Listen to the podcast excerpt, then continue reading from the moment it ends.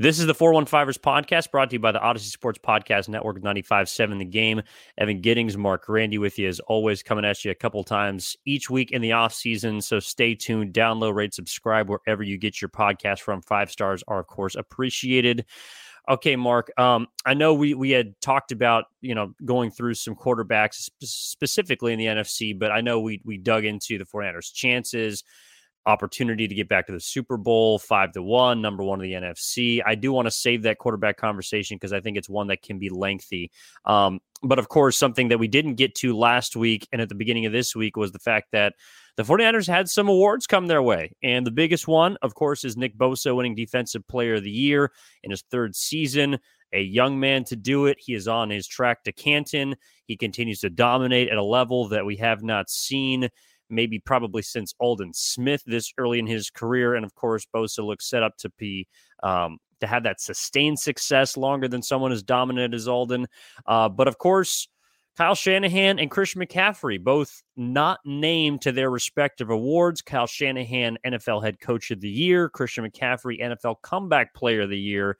To that, you say which is a bigger snub?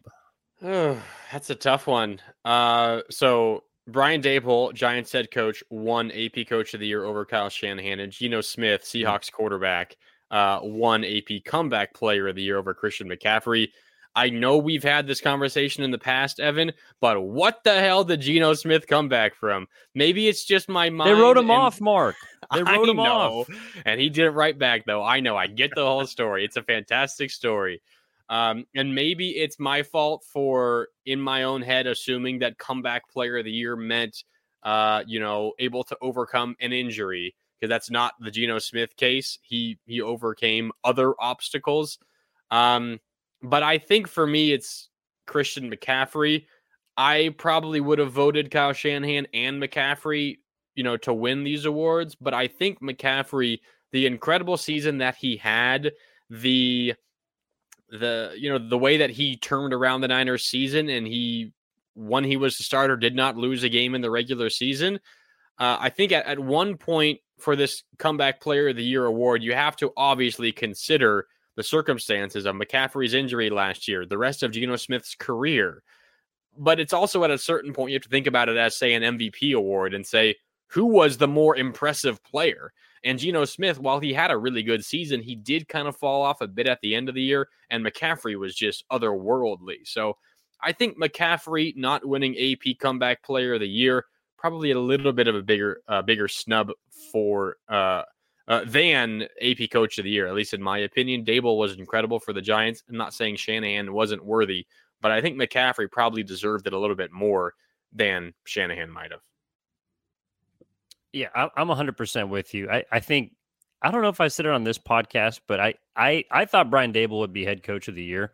I thought that he and Doug Pederson to me would be the two that I would choose just because they did the most with the least. And honestly, the fact that Nick Sirianni wasn't even a candidate indicates to me that the committee was maybe weighing some of that a little bit more. And Kyle Shanahan to me just unfortunately, even though he did have two starting quarterbacks get hurt, he fell more into the Sirianni category of having a great team and, and to his credit, maximizing that team as opposed to turning around. Uh, like and, and actually I think Doug Pederson might have a better case than Brian Daboll. The fact that he took over like a one or two win team last year and then turned them into a team that could win a playoff game is incredible to me. Neither here nor there. So as far as Christian McCaffrey is concerned, yes, I'm with you. He had an an amazing season. I don't think Geno Smith necessarily came back from anything in the traditional sense, but I don't get why people are so fixated on comeback player of the year having to come back from an injury. Like I, I don't I don't know if that was ever in the definition of the award. Like you have to tear an ACL the year before to be comeback player of the year, or have to break an ankle or have a freak injury like Christian McCaffrey did last year in order to qualify for the award. Geno Smith came back from irrelevancy. That's what he did. He came back from being a journeyman backup quarterback to being thrust into the spotlight in Seattle and becoming the franchise's single season passing leader. Like that's to me what Geno Smith came back from, even though I do think Christian McCaffrey was snubbed from that award. And this is why. Because Christian McCaffrey was also snubbed from each all pro team. I know he ended up being a, a random last minute substitute in the Pro Bowl, but Christian McCaffrey had 1,900 scrimmage yards, the majority of which coming with San Francisco, and was the key reason for the turnaround of the 49ers season. So if you're talking about value, if you're talking about quality, if you're talking about talent, Christian McCaffrey checks all three of those boxes and was immediately a trigger and a kickstarter for a team that ran the table the last 12 weeks of the regular season into the postseason, whether it be Jimmy Garoppolo or Brock Purdy, Christian, McCra- Christian McCaffrey is the reason why they were the number one efficient offense in football from week eight on. And he's the reason why they were in the NFC title game. To me, the biggest reason why that offense turned around. So uh, salute to Saquon Barkley, salute to Derrick Henry, even Josh Jacobs, I know technically led the league in rushing. Christian McCaffrey was the best running back in 2022 on to 2023. And I hope he maintains that same level because if he does, we might not be talking about Comeback Player of the Year award, Marc. We might be talking about something called Most Valuable Player of the Year next season if. Christian McCaffrey can maintain this pace heading into next year. Are you crazy? A running back winning MVP in today's I know it hasn't happened. Game? I know it. I think 2012 is the last time it happened, and it did take a 2,000 yard rusher to do so. Yeah.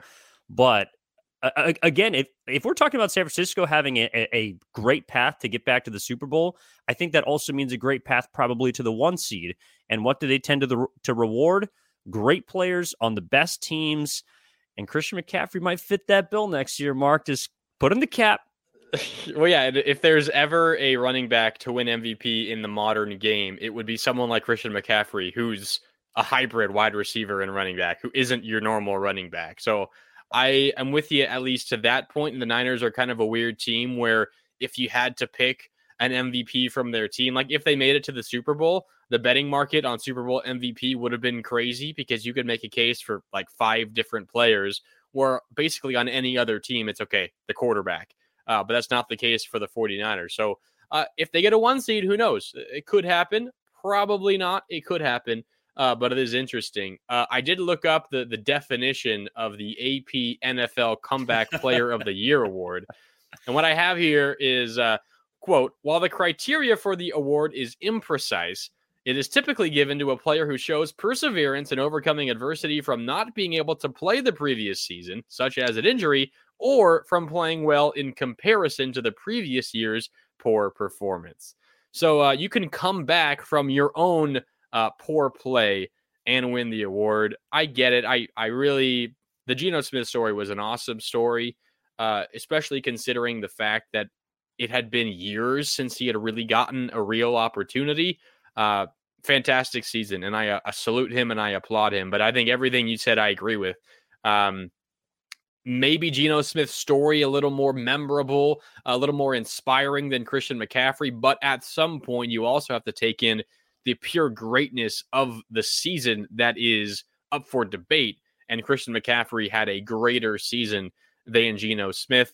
Uh, it's unfortunate that he was snubbed from a number of, of different things from the Pro Bowl, which he eventually got on as a replacement from an All Pro team uh, and, and, from the AP Comeback Player of the Year award probably doesn't bother him all that much. Uh, but I, I think he deserved a little bit of recognition for the crazy season he had.